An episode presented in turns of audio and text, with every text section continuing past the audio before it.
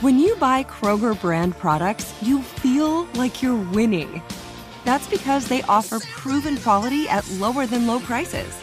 In fact, we guarantee that you and your family will love how Kroger brand products taste, or you get your money back. So next time you're shopping for the family, look for delicious Kroger brand products because they'll make you all feel like you're winning. Shop now, in store, or online.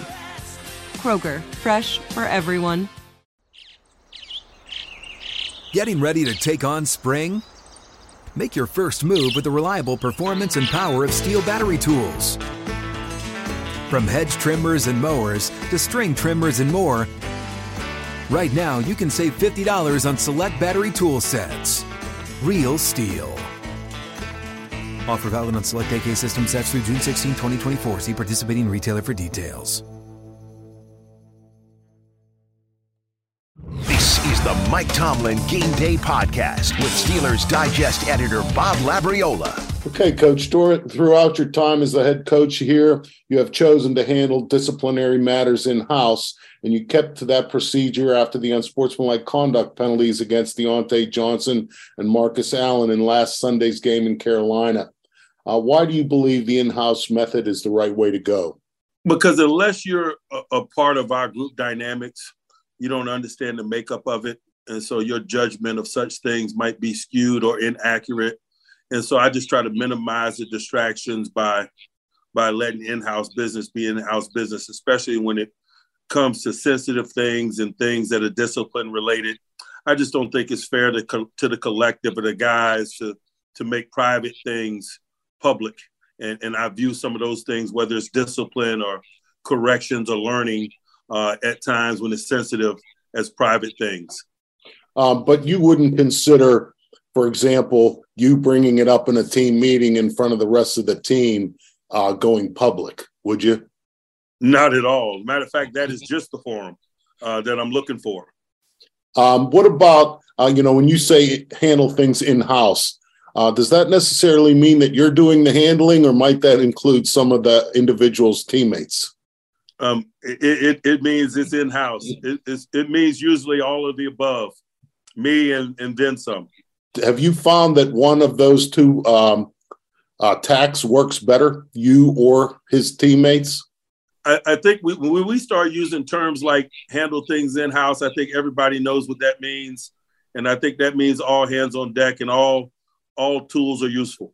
Uh, two weeks ago, during a loss to the Ravens, Baltimore came out ahead in the physical confrontations during that game. And then after the win in Carolina, you talked about winning the the attrition game, which I took to mean that you decided that uh, the Steelers won uh, the physical confrontations in that game. Uh, what changed between those two games? Is it more of a mindset, or did it have did it have more to do with technique? Um, it, it's, it's mindset, it's technique, it's schematics. Sometimes it's just, you know, the bounce of the ball in terms of how things unfold. Um, we had an agenda in terms of waging a war of, of, attrition and putting the games in the hands of our big people. Uh, Carolina did as well. And um, we were able to get it done. And that's what I was acknowledging. Um, it can be reflected in a lot of ways. Um, the number of short yardage opportunities we had on offense, I think a lot's been written and said about the fact that we, you know, converted 12 of 16 or whatever on third down, 75%, but five or six of those were, were short yardage related. And those globally are high percentage um, conversions, but they also speak to what you're doing on first and second down. And so when I see statistics like that, and obviously I feel it in stadium, that's what I mean when I say that we won the war of attrition. We, we were able to control the flow of the game through through our ground game and manage possession downs and being highly convertible possession downs. And by the same token, Carolina had one third down and two, and they had no third down and ones. And so not only did that tee us up to win the possession down battle on the defensive side of the ball, but it's also reflective of what we were doing to them in terms of minimizing their run game on first and second. Uh, one of the players you uh, pointed out as having a nice contribution to the run defense was Larry Ogunjobi. Uh, what about his game makes him good uh, against the run? He's got built in leverage. He's not a tall guy for an interior defensive lineman. Um, and he's got good quicks, whether it's vertical quicks in terms of his burst and get off, or whether it's lateral quicks in his ability to move laterally with his gap or on stunts. Uh, he's got good short area quicks. Uh, he's got built-in leverage because he's not a tall guy, and I think oftentimes that that plays as an advantage in the run game.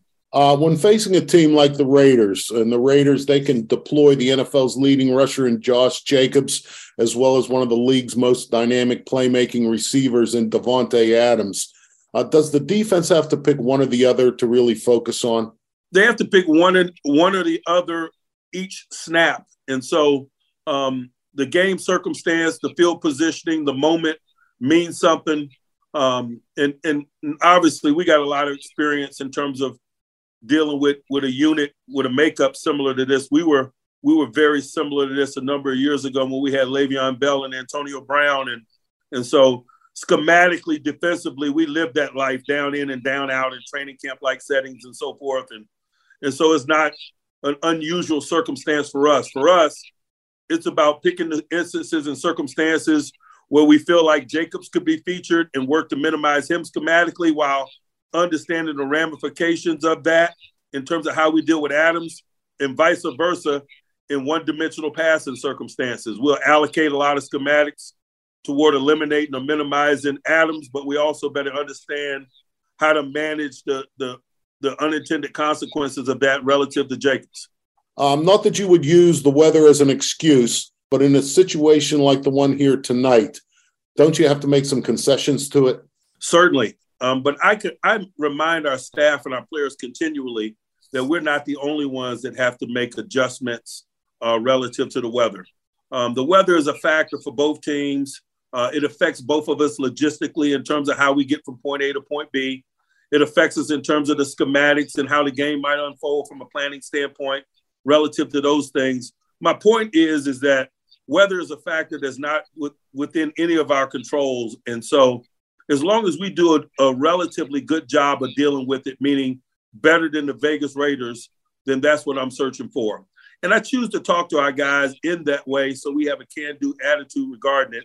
And we understand that there's somebody else on the other end of this as well. And they have challenges as it pertains to it as well. And so our attitude is, is usually going to dictate our outcome. We got to have a can do attitude. Uh, we recognize it's a factor, but we also recognize we got a job to do. So do the people that we play, and we move through it with that spirit. You know, I don't expect you to know specifically uh, all of the inv- advancements, but you've been in this game a long time. There certainly have to have been things in terms of equipment advancements, you know, for the players and coaches and people who are out there. It's not even close to what it used to be. Okay, um, in in so many levels. There's piping under NFL fields now where they don't get frozen. Years ago, man, when you watch legendary video, man, like the Ice Bowl, man, you saw Bob Lilly digging his cleats in the ground, trying to get footing before the offensive line came to the line of scrimmage. That's never an issue in today's game. There's heating under all fields. The field is not going to be frozen. The bench area has heated benches and technology. Um, the technology in terms of hand warmers, foot warmers, and and and the uh, the amount of materials and things that you can put on now, it, it's not it's not nearly what it used to be. The most challenging component of weather, man, is the poor fans sitting in the stands. We're better off than they are, I promise you. Uh, rookie inside linebacker Mark Robinson played seven defensive snaps in Carolina, the first regular season defensive snaps he's played in the NFL. You know, he's a run and hit guy, as you might describe him, and that makes him interesting. But what are some of the examples of the kinds of things he has to learn about playing defense before he can really con- uh, compete for a larger role? You know, really just all the minutia associated with play, um, the ability to key and, and trust what your eyes tell you, the ability to understand the communication component of the position at this level, um, talking to the guys in front of you, behind you. Uh, he's done an awesome job in terms of growing over the course of this season and and that's why we gave him some snaps. He was deserving of that. Uh, he has a skill set that we can't coach. Um, he embraces the physical component of play. Uh, he's a physical matchup and confrontation guy. Um, but the intellect component of the game, the nuances of the game, the things that you have to know to play football at this level, he's still very much in development. He's a one year linebacker at the college level. Uh, within that year, we did see some things that were really attractive, and that's why we're doing business with him. And and he's proven those things to be true. Um, but we got into this relationship with the understanding that it was going to be a growth and development thing. Uh, there was a lack of exposure to the position. But if you value coaching, um, if, if you honor coaching, you run to those projects, not away from them. Uh, I love to be a part of someone's developmental process. That's why we love drafting, you know, the third year junior, the 20 year old guy. That's why we um, embrace that. Some of our best experiences have been with guys that were those type of guys, Maurkice Pouncey, Le'Veon Bell, and others. Um, I view the same thing about a guy who's relatively new to a position, like embracing the opportunity to to train Villanueva as an offensive tackle, for example. Uh, I think those are good coaching challenges, and I want to put together a staff that embraces that uh, and helps young people get better. I think that's how we add value to the talent that we have here. This past Wednesday, the Steelers, the NFL, the people of Pittsburgh suffered a great loss when Franco Harris died. Uh, as you might say, his football accomplishments need no endorsement. But could you relate your interactions with him a little bit in the community? I tell you, man, he just was such a special man, um, and for a lot of reasons. Um, but but his appetite for people, his patience with people, um, his general good spirit, um, and love for this organization and this community was very evident in, every, in everything that he did. Um, we had an opportunity to spend a lot of time together in non-football settings. Um, you know, he served on on on some charitable boards with my wife. Um, I served on a board or two with him years ago when I first got here. Um, when you know him get an opportunity to spend time with him, it was just very evident that he's a guy that embraced the responsibilities that came with being him, uh, that he utilized his platform for the collective good, um, that he really had a passion um, for the development, nurturing, and assistance of young people. Uh, that can be reflected in the businesses that he ran, um, whether it was the bakery business that that featured, um, you know, nutritional food, or whether it was his involvement in things like Pittsburgh Promise, which is a board that he and my wife served on for a number of years, um, raising money to educate uh, Pittsburgh public school kids beyond the high school level. Um, that's Franco. Um, he did it all in a very uh, humble way, um, in, a very matter of fact way. Um, but boy, man, his passion and love and patience for people was ever present. Uh, this was planned to be a special weekend for the Steelers franchise with the celebration of the 50th anniversary of the Immaculate Reception and the retiring of Franco Harris's jersey. Do these kind of uh, nostalgic events, celebrations of franchise history, uh, can they or do they serve as motivation for the current team? I, I, I think I think motivation is is is probably an inappropriate word. I think it's educational uh, more than anything else to to be in a location and have an opportunity to meet men, uh, men that you can relate to, men that that kind of walked in the in the in the same grounds that you walk on, and see that ordinary people collectively through their efforts and and work and spirit can do extraordinary things. I think it's a history lesson, and so um, I think there's an educational component that makes the discussion more than motivation.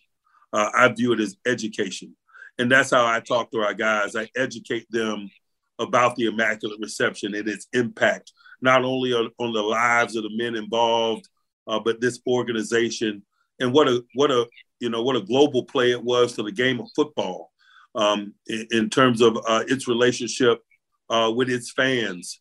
Um, you know, I, I, talk in that way because um, I'm an appreciator of history. I'm a studier of history, uh, World War II, et cetera, et cetera. I just think that when we take the studier's approach, we're, we're able to get more out of it. And so it's a learning experience more than anything else. That's the Mike Tomlin Game Day Podcast. Subscribe and download new episodes every week and check out all of the other shows we have to offer on the Steelers Podcast Network that's available on the Steelers mobile app, the iHeartRadio app, or wherever you get your podcasts. Open a limited time 11 month certificate at Kemba Financial Credit Union. At 5.25% APY, it's more than triple the national average, plus, it's a safe and secure way to grow your money. Visit your local branch or kemba.org slash CD for details. Offer expires May 31st, 2024. APY equals annual percentage yield. Restrictions apply. $500 minimum and $250,000 maximum deposit. Advantage status required. Comparison based on bank rate average. Federally insured by NCUA. Zero Foxtrot isn't just a brand, it's a way of life. Founded and operated by veterans, Zero Foxtrot's unique apparel and gear echoes the grit of the warrior culture. Zero Foxtrot dedicates itself to producing content, honoring the sacrifices of forgotten heroes of the past, and connecting history to the present. Embark on a journey with Zero Foxtrot today at zerofoxtrot.com.